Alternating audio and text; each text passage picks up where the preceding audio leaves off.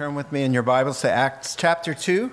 We are picking up where we left off. We are a Calvary Chapel. That means we're going verse by verse, chapter by chapter, straight through. So we are in the book of Acts. We started there, and we're proceeding verse by verse. Now, Heavenly Father, as we sang this morning, open the eyes of our hearts. We pray that that indeed would happen by the power of the Holy Spirit as we cooperate with the Word of God, that we don't harden our hearts, but that we open our hearts to the truth so that we can come to blessing and life and renewal. In Jesus' name, amen. Well, I'm a real fan of comeback stories. I guess, like most people, I suppose. You know, the athlete who or a sports team for that matter, suffers a humiliating uh, defeat only to come back with a vengeance and uh, win the championship.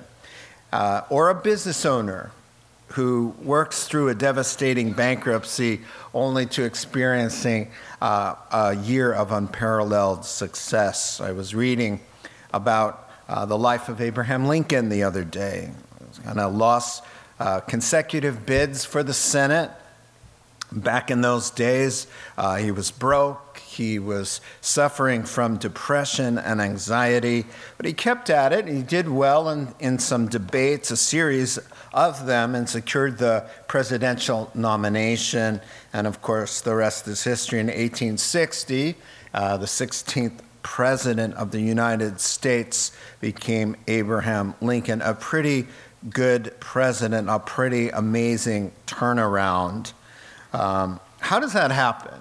How, how does that, how do we go from a total wipeout to something that's a wonderful victory? Well, um, there's something always to be said about hard work, determination, and wisdom, and all of those things. But really, spiritually speaking, the Bible says that nothing happens without Jesus our Lord. Jesus hammered that home in the 15th chapter of the Gospel of John and verse 5, where he said, Apart from me, spiritually speaking, you, you can do nothing, and that he was uh, the vine and that we were connected to him with the branches and anything coming as fruit in our lives was the result of his connection to us. So the lead apostle Peter is learning this in a hard way, and it's Peter who I'm calling your attention to his magnificent wipeout of a life, and then now his comeback here 50 days from his wipeout. And uh, it's all about opening up to the powerful Holy Spirit through faith in our Lord Jesus. So, Here's the context uh, for those of who weren't here last week. Raise your hand if you weren't here last week.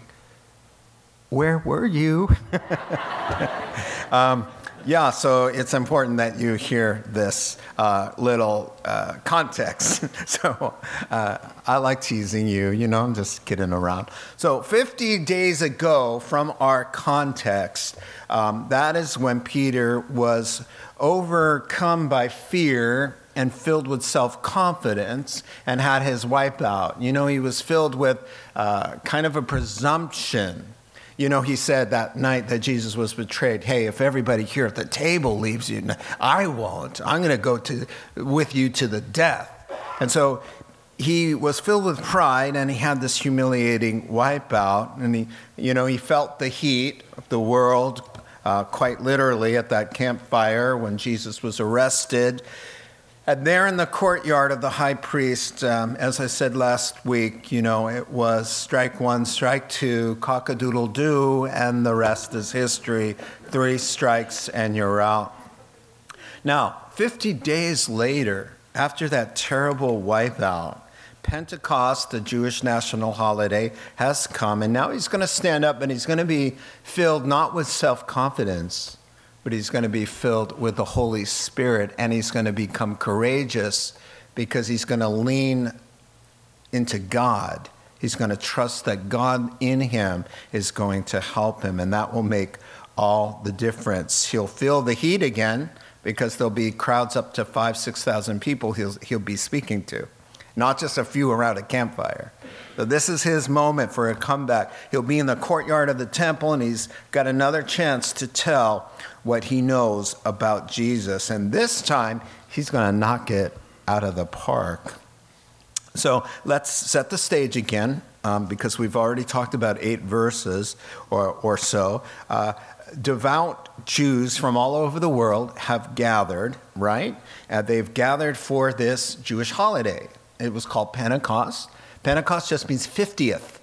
So we, we learned last time that it was the 50th day following Passover, where historically speaking, the Jews would commemorate the giving of the law. If you want to check that out, as I told you last week, Exodus 19, that occasion was, wasn't very pretty, actually. It was uh, thunderous, and they were there at Mount Sinai, and the law comes down. The law of God is beautiful and good and right. But the, the giving of the law pointed out that we are lawbreakers. So, in that regard, though it was a beautiful uh, giving of the law of God's righteous decrees, uh, it brought death and condemnation and fear. So, this is the day they're celebrating, right? And now that Jesus paid for the sins 50 years, 50 days, I should say, prior, now the day of Pentecost can be celebrated not by giving of law and condemnation and falling short and needing to be splattered with blood as the crowd was. The original day of Pentecost, what I mean by dreadful is, is that the law came down and everybody needed to be sprinkled with blood as an atonement because they all broke the very law that was coming down. Now, on the fulfillment of Pentecost, they are all gathered in the temple courts now, uh, and the Holy Spirit has come with life and grace and forgiveness, and it's all because of 50 days before the Lamb of God took away the sins of the world. And so, leave it to God. On the day they're commemorating the Old Testament, on the very day, he's saying the Old Testament swallowed up with the New Testament. And the New Testament is born on the very day that they're commemorating when the law came down. And in this time, instead of 3,000 people dying at the end of Peter's sermon, 3,000 people will come to life. Just a beautiful picture, God preaching a sermon there. The message of Pentecost will be this instead of the first message, obey or die. That is the first message or have someone die for you. The second message, now that someone died for you and me, is now trust in my son and live. It's a better covenant than the first one. Amen? Okay, so here we go. We're right, going to dive off now. That message of how God changed the first Pentecost to fulfill it with law uh, from law to grace and spirit and life is what now the disciples are filled with the Holy Spirit and they're telling that story right now. And it's drawn a big crowd in the temple courts. And the reason it's drawn a big crowd is that these backwood, kind of hillbilly Galileans, that's what they're known for, they're all speaking perfect languages from the all around the world, speaking to these Jews who have come from overseas speaking in their, their perfect dialect to them, perfect uh, Egyptian, perfect Latin, and all of these languages that they didn't know. And so that brought a big crowd. What's going on? And that's where we're going to pick up here. Uh, when we last left off, then the crowds wanted to know uh, what's going on here. They didn't not understand the message. They understood what the language was saying. They wanted to know what's the significance? What's going on? We hear about Jesus in our own language. It's the day of Pentecost. What is, what's the significance?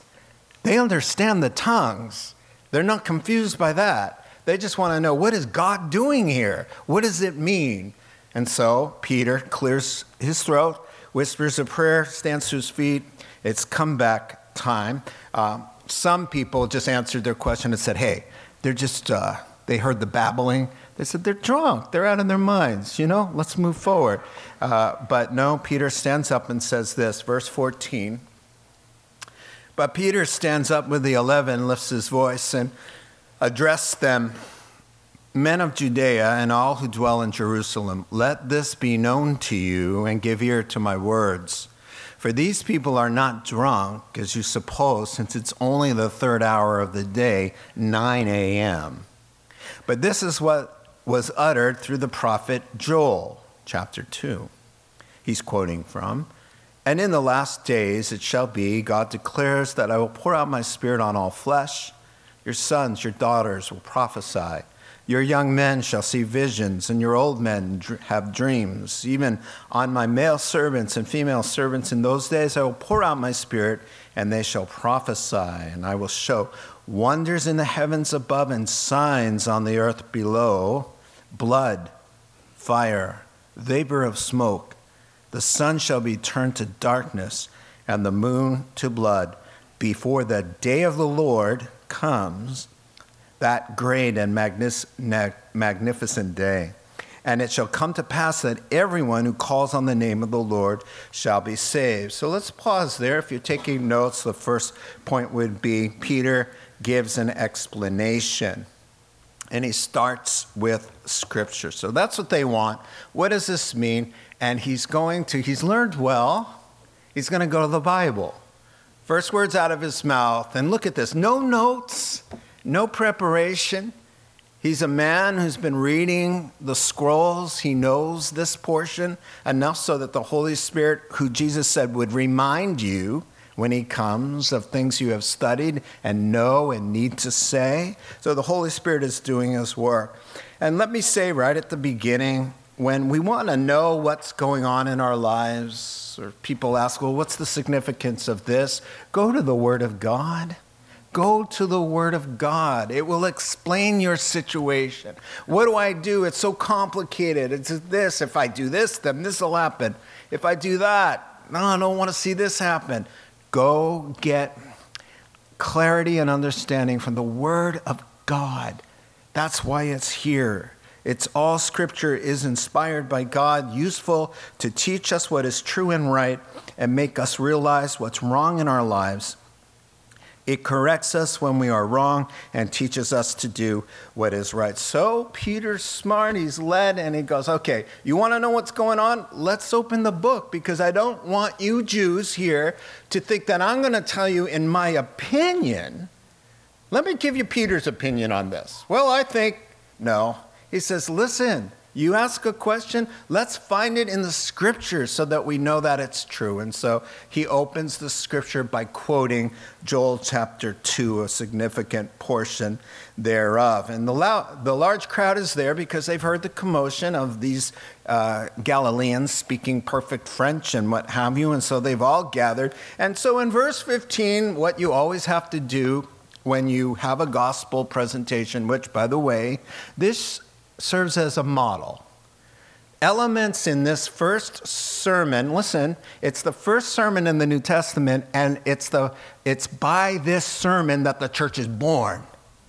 All right, so this is an important sermon because elements in this sermon need, are needful to help people come into life. And so uh, it's important that we're paying attention. First thing you always have to do when you have uh, a presentation of the gospel is to dismiss the mockers, because there's always mockers, there's always somebody rolling their eyes or making fun of you.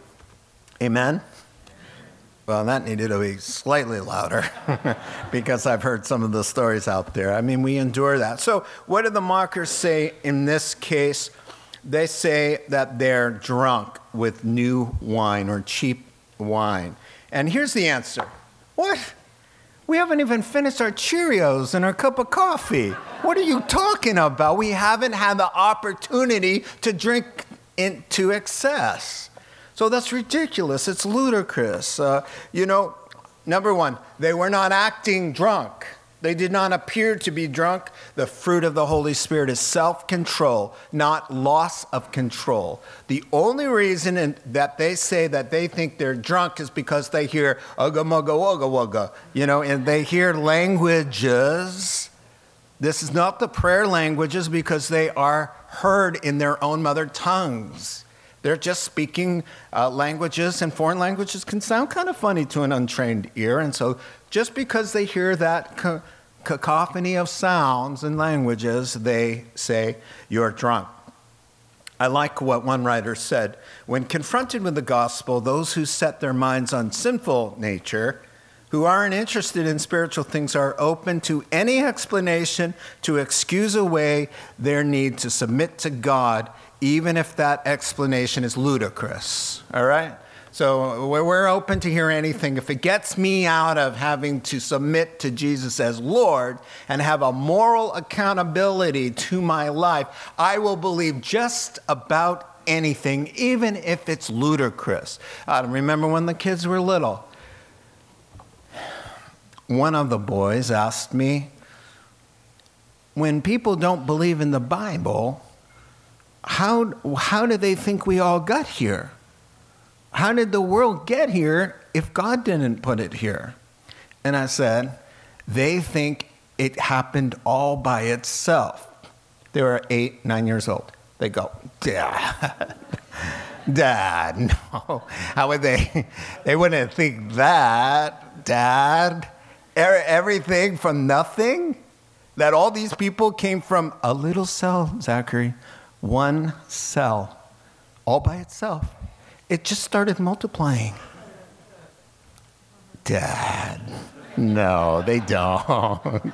yeah, well, they think that's better than a life of submission, a knee bowed to say, I don't have all the answers. God does. I'm his servant. And so he dismisses it quickly enough. You know, it does say, answer a fool according to his folly, lest he be wise in his own eyes. Translation, set foolish people straight lest they think they have all the answers and, and for their own sake. Sometimes that's needful. And so the, he dismisses the mockers with just a word, and then he says, "Let's have a Bible study. What you you've asked that what you see and hear, what is the significance? Let me let's turn to the Bible. He has some answers, and he says, number one, welcome to the last days. And so let's get our bearings, people. We are in the last days. Peter's first point is, is that as far as God's concerned, this is pretty exciting.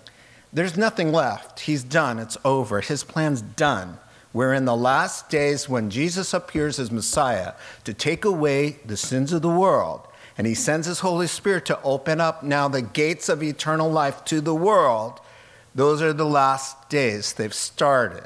We're in the last days. In other words, there's nothing next in the program except his appearance to gather in those who heard the message. Nothing left. And then, of course, he establishes a kingdom. Now, it does say the last days will be over at the end when his second coming happens.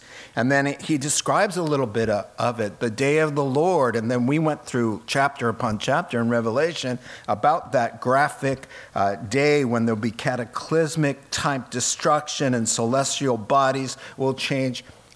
The first New Testament on the day of grace, you, we're hearing about the end of the world with the, the sun going out and the moon turning to blood, just like the New Testament writers will elaborate on.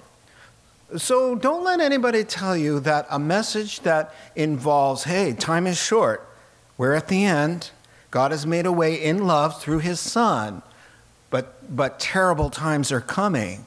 Therefore, call on the name of the Lord and be saved. Somebody asked me once, why do you call yourself the saved? What are you saved from? Oh, we're saved from this great and terrible day of the Lord. That's what we're saved from. And it go and it's eternal. Yeah, so so that's part of the whole message. So it's just funny to me that sometimes people kind of idolize the early church about how they were, their character and nature. But to get to the early church and its description of this wonderful koinonia, which is a word just means fellowship and having everything in common and all that love, to get to them, you have to go through a very long sermon that often gets kind of sidetracked. We don't hug this beautiful sermon that birthed these people. as a model of something that needs to be consistently shared with people.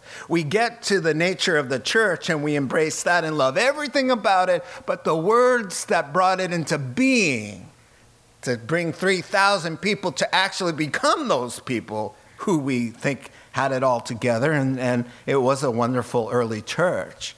But let's not forget that this is the message, this is the model message, and it really doesn't change much. It's there for us and it echoes the same thing. The Old Testament prophets was Jesus' message, and Jesus' message is Peter's message, and Peter's message is the New Testament message, and the New Testament message is ours. And there it is. The first word is repent, for the kingdom of heaven is at hand. Jesus' very first words. Je- Jesus repent. First word, for the kingdom of God is in hand. It just means to turn away from our sins. And so, hopefully, in this message that is so clear, here it is. It's the last days, we're at the end. Number two, God's Spirit, salvation's available to all. Uh, number three, His Spirit comes in and manifests in supernatural, wonderful ways. Number four, judgment is coming. The day of the Lord, blood, fire, billowing smoke. So everyone who calls on the name of the Lord shall be saved. That, that's the essence of the gospel message that the Holy Spirit thought needed to be shared on the very first day of the New Testament and the birth of the church. And so that's done. Now, uh, is going to continue. He's quoted the scriptures. Now the sermon goes on. 22 through 28. Fellow Israelites, listen to this. Jesus of Nazareth was a man accredited by God to you by miracle signs and wonders, which God did among you through him, as you yourselves know. Now, this man was handed over to you by God's deliberate plan and foreknowledge. And here's the kicker and you, with the help of wicked men, put him to death by nailing him to the cross. But God raised him from the dead, freeing him from the agony of death, because it was impossible for death to keep him in its hold. And so here's a crucial element. Let's pause. He's explained, he's, he's given an explanation, and now here he has uh, stirred conviction. If you're sharing the gospel, you got to have some of these things. This is, this is very important to stir conviction now. It's like you get all this information, then what? So what? You learned something in church. Hallelujah. So what? It has to have a so what. And here's the so what. What does this mean to you? He's going to take this home now and get right up in their faces and say, It was you. It was you who put the Lord to the death. Now, the word conviction in the Greek means to confront with the purpose of correcting. And we thank God for the conscience because it's God's gift to guide us to repentance to lead to life.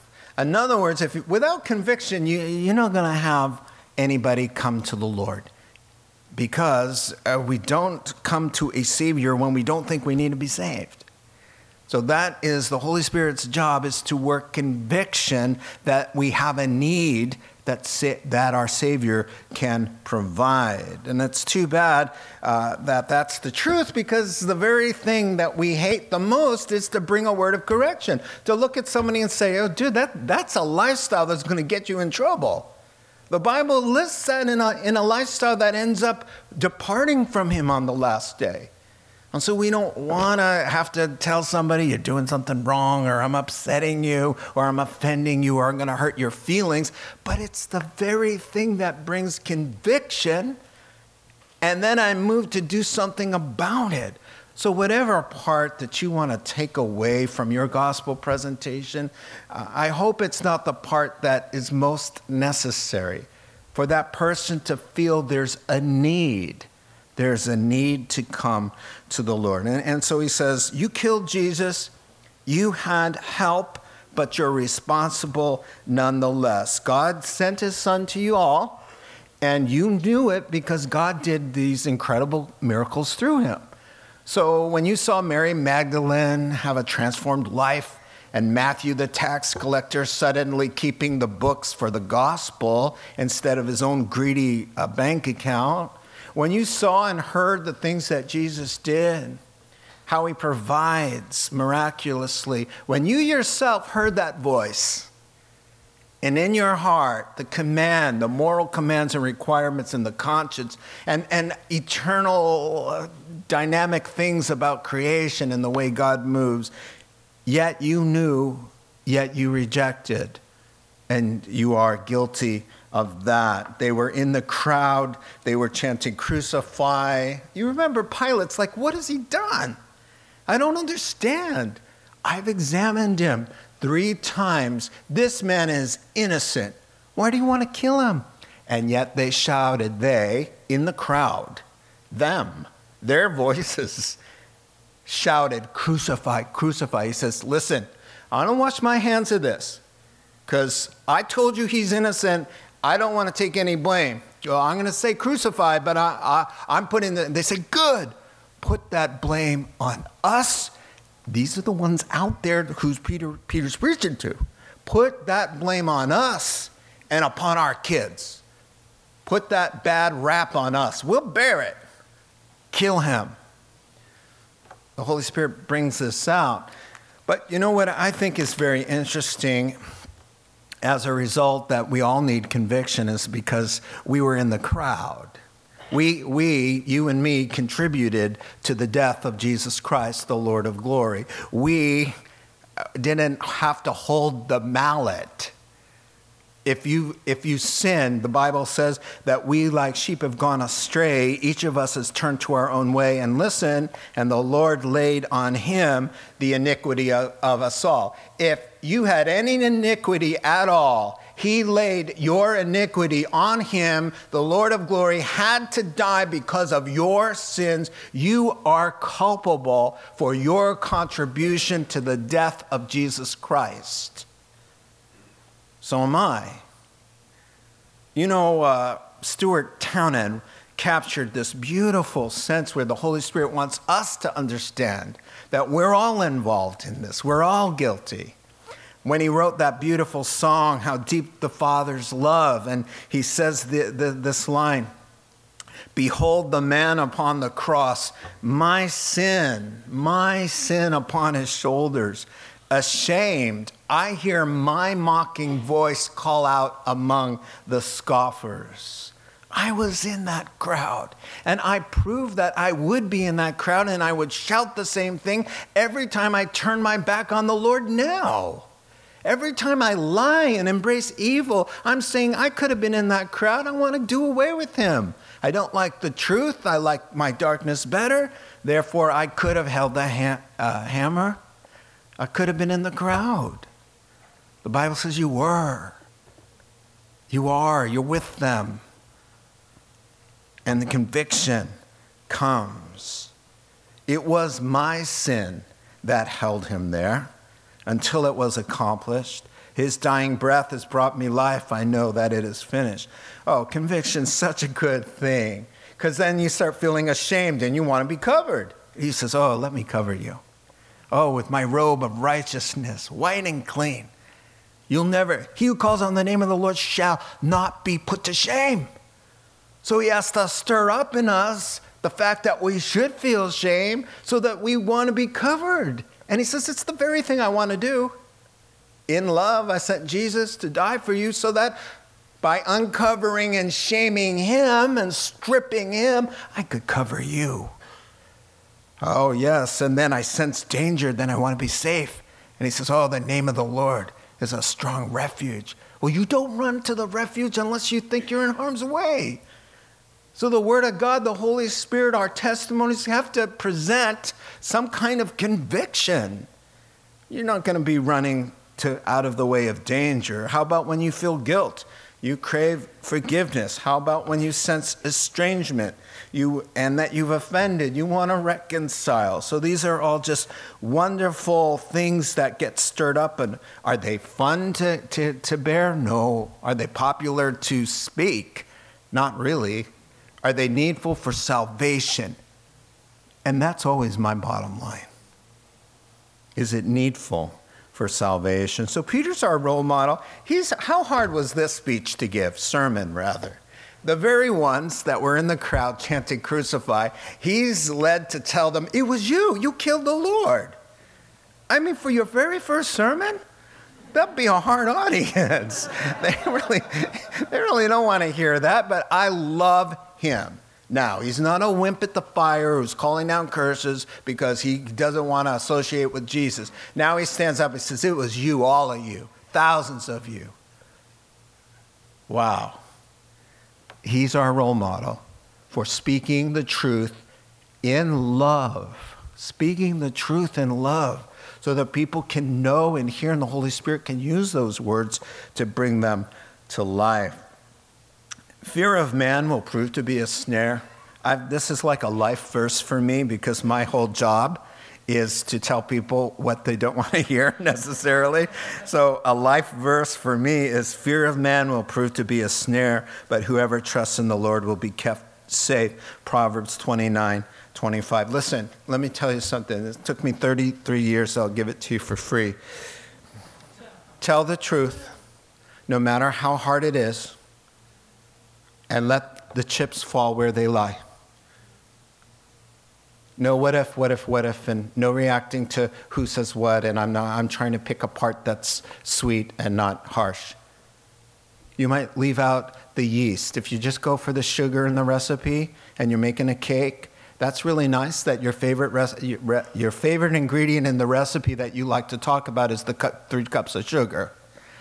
But if you want the cake to rise and to look nice and to be a cake, you're going to have to add the ingredients that you don't really prefer to talk about. And so let us talk about the, the whole message as the Holy Spirit guides us and, and let the chips fall where they might. In this case, you know what? It, did, it worked out pretty good.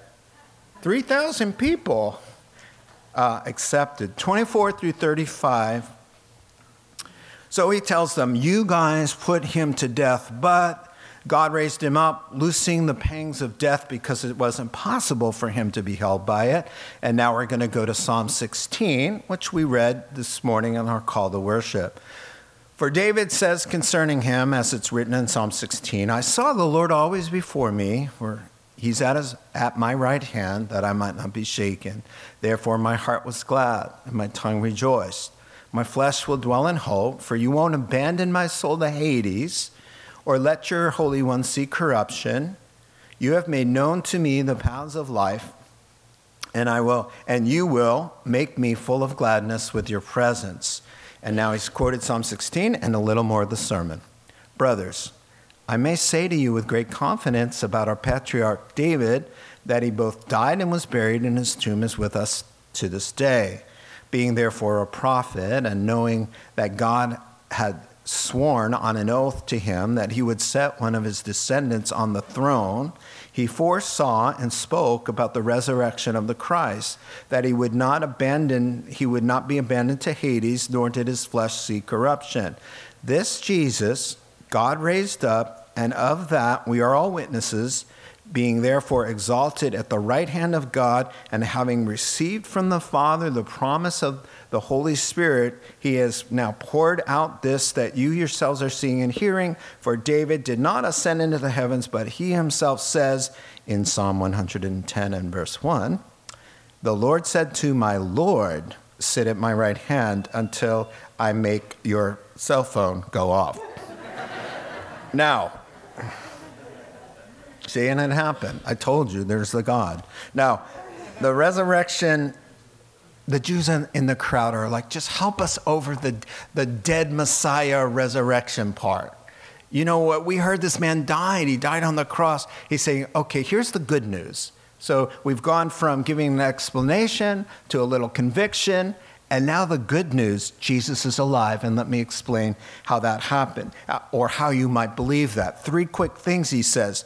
You can find death and resurrection in the Old Testament, right? So let me show it to you in the Bible, he says. Number two, he says the resurrection is verified. We, we saw him.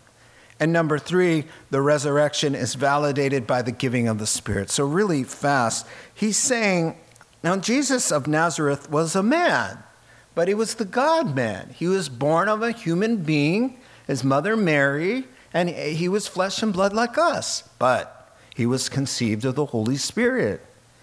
And so he is, in very nature, God. Very God of very God. He is the God man. So here's what he's trying to tell them Jesus could die because he's Lord, he could die because he's man. He had a heart that could stop, but he couldn't stay dead because his divine nature, as second person of the Trinity, the Godhead, uh, wouldn't let death be the ultimate uh, defeat. And of course, as God, he can't stay dead. As man, he could be a sin offering and die for us, but he wouldn't remain in that position.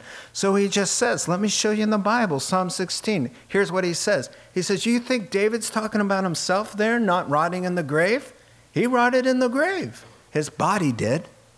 He says, Guys, do you want to go to the tomb? His tomb's here. You want to roll away the stone and go digging in there? You're going to find a body that decayed. So he couldn't be talking about himself. So he's helping these Jews to understand that the Messiah, as a human being, could die, and here it is, he wouldn't experience decay at all. Jesus' body did not decay because he was resurrected.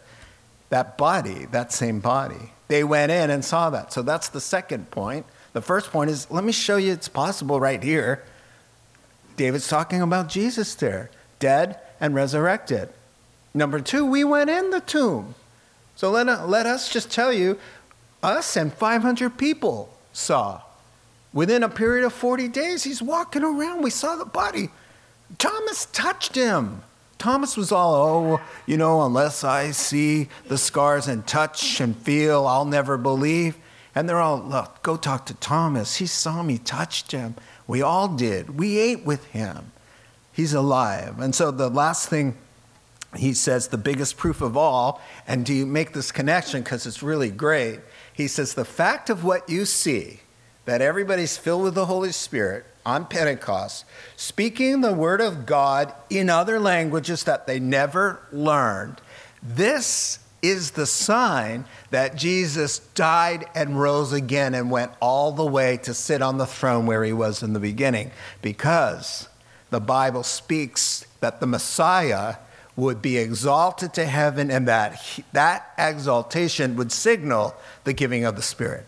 So Jesus said in so many places, uh, in Luke 24, in John 14, in John 15, in Acts 1 4, I will go into heaven and I and the Father will send the Holy Spirit. So here's all he's saying. You see all this? It's proof he made it. He got to his destination. The man, Christ Jesus, who went into the grave from the cross into the ground, rose from the dead, ascended back into heaven, and now his last statement would cuts them to the heart. He's Lord. He's Lord, and He sent the Holy Spirit, and now you see the whole picture. This was in God's heart from the beginning. He is Lord. He throws in that last PS that Jesus threw in in Matthew 22, right at the end, where he says, Jesus questions the Pharisees and kind of tra- traps them up a little bit and says, I've got a question for you, because they had been trying to trick Jesus. So after Jesus answered all their questions, Jesus said, Now, boys, Pharisees, I've got a question for you. In Psalm 110 and verse 1, David says, My Lord said to my Lord, Sit at my right hand until I defeat all your enemies. Now, if the Messiah is related to David, but he's called Lord, how is that possible? And the Pharisees went, they couldn't answer. And here's the answer David's descendant is a man who is also the Lord. He is the God man, conceived of the Holy Spirit, born of a Virgin Mary. That's the answer. And that's what he pulls because Peter remembers that day. And he says, And by the way, guess who we're dealing with here? The Lord said to my Lord, Yahweh says to Adonai, Whoa, you got the same God title for both. And Jesus, whoever calls on the name of the Lord now is Jesus, equal to God, Yahweh. This was a big thing. And then let's finish up, but it says they were cut to the heart. That's a, sometimes a good thing. So here, let's finish up 37 to 41, their reaction. Now, when they heard that, when he said, uh, You killed the Lord, and ha- happens to be God. Uh, now, when they heard that, they were cut to the heart, and they said to Peter and the rest of the brothers, What must we do? And Peter said to them, There's that word, third time, repent and be baptized, every one of you, in the name of Jesus Christ for the forgiveness of your sins, and you will receive the gift, singular, of the Holy Spirit. You will receive the Holy Spirit. He is the gift. For the promise is for you and your children, since you named your children recently and said that they would bear your, your responsibility. It's for your children as well, and for all who are far off, everyone whom the Lord our God calls to himself. And with many other words, he bore witness and continued to exhort them, saying, Now, check this out, fourth time, save yourselves from this crooked generation. So those who received his word were baptized, and there were about uh, 3,000 new believers, new souls there. So this is going to be our final uh, point here. Just let me uh, bring my remarks to a close. I'll repeat. Uh, the explanation was given in this sermon. He stirred up conviction. He proclaimed the good news of the resurrection. And now he's going to call them to action and invite them. There's an invitation. And you know what's a funny thing is when you present something correctly as far as the gospel goes, they know there's something to do. You see, they just know. They're, they're asking, oh my, this is not good. We've offended, we've done something wrong. How do I fix that? You see? And so they ask. Now, universalism is a doctrine that's very popular right now. And it, it, says that since Jesus died for all sins, that everybody is saved. No repentance is necessary. It's good and nice, but not really required since there's no real literal hell and uh, you don't have to worry so much about uh, a literal place of eternal torment because in the end, God's love wins out and that uh, everybody is saved.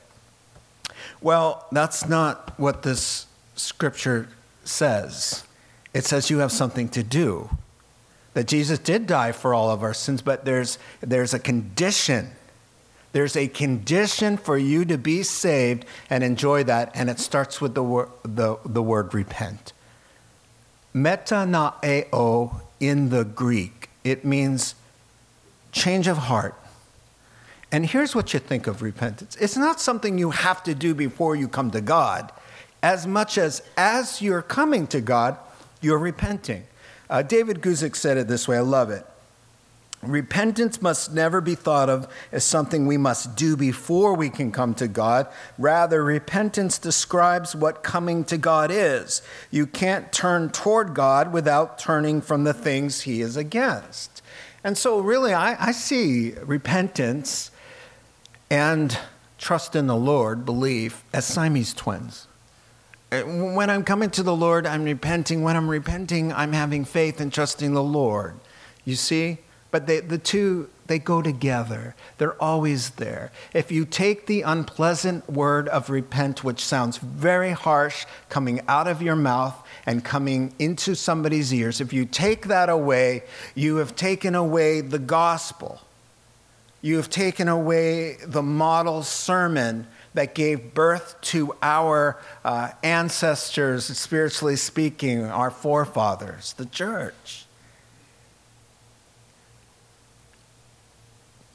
If you only like to share parts of it, make sure you're sharing the part that helps them the most and that you're not prohibiting them from finding life.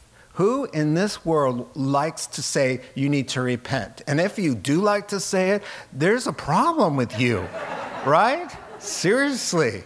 I, I don't like saying that word, but I know that that's what I've been given to talk about. You don't have to be unnecessarily harsh or obnoxious, and you certainly are never to be unkind and rude, ever. But that concept has to come out of our mouths in this message. And so he says, as you're baptized, not in a way to save you, but the rest of the New Testament tells us that water baptism just shows what has happened on the inside, that the old life is dead and buried and gone, and you're raised up to this new life, which kind of really just shows you what repentance means. All right? Because when you raise up, the old person, how you were born the first time, gone. Now you're born a second time. And that life is consistent with the Word of God and the moral commands of God given. And so you have repentance and baptism. And, and closing word there this is the way to receive the gift of the Holy Spirit. He's saying that by repentance and turning to the Lord and away from the things that he is against is the way that God gives the gift of eternal life. And that's in a person of the Holy Spirit. He comes in, singular. It's a gift. It is not something we can earn. And so he gives us this gift. He comes on board. He raises us to new life. And he gives us the ability to live the Christian life. If, you, if, if you're having trouble living the Christian life or wanting to live the Christian life or, or, or falling all the time into sins that you don't want to commit, it's because the fullness of the Holy Spirit isn't there. Ask to be filled of the Spirit. And that gift of the Spirit within you, He gives gifts and abilities and manifests us, uh, gives us life. Uh, let me close with this idea that uh, Cain had just uh, killed, uh, was thinking about killing his brother, I should say. And the Lord saw the look on his face and said, What's wrong with you, Cain? Just do the right thing and, and you'll be accepted by God. And instead, he does the wrong thing. And then he's rejected and he gets mad and jealous and envious and he kills his, his brother. But before that happened, the Lord said, Look, buddy, I'm going to warn you. Sin is crouching like a lioness in your own heart, ready to pounce. It wants to master you, but you must master it.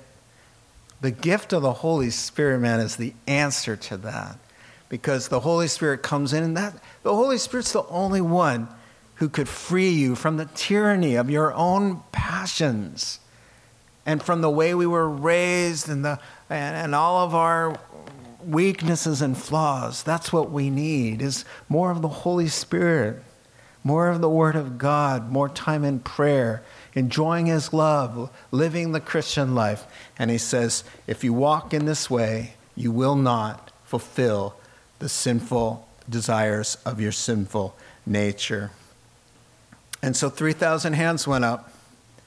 There's plenty of water on the Temple Mount. There's reservoirs and all kinds of uh, water sources. And so they had a big baptismal service. Three thousand people getting baptized there, filled with the Spirit.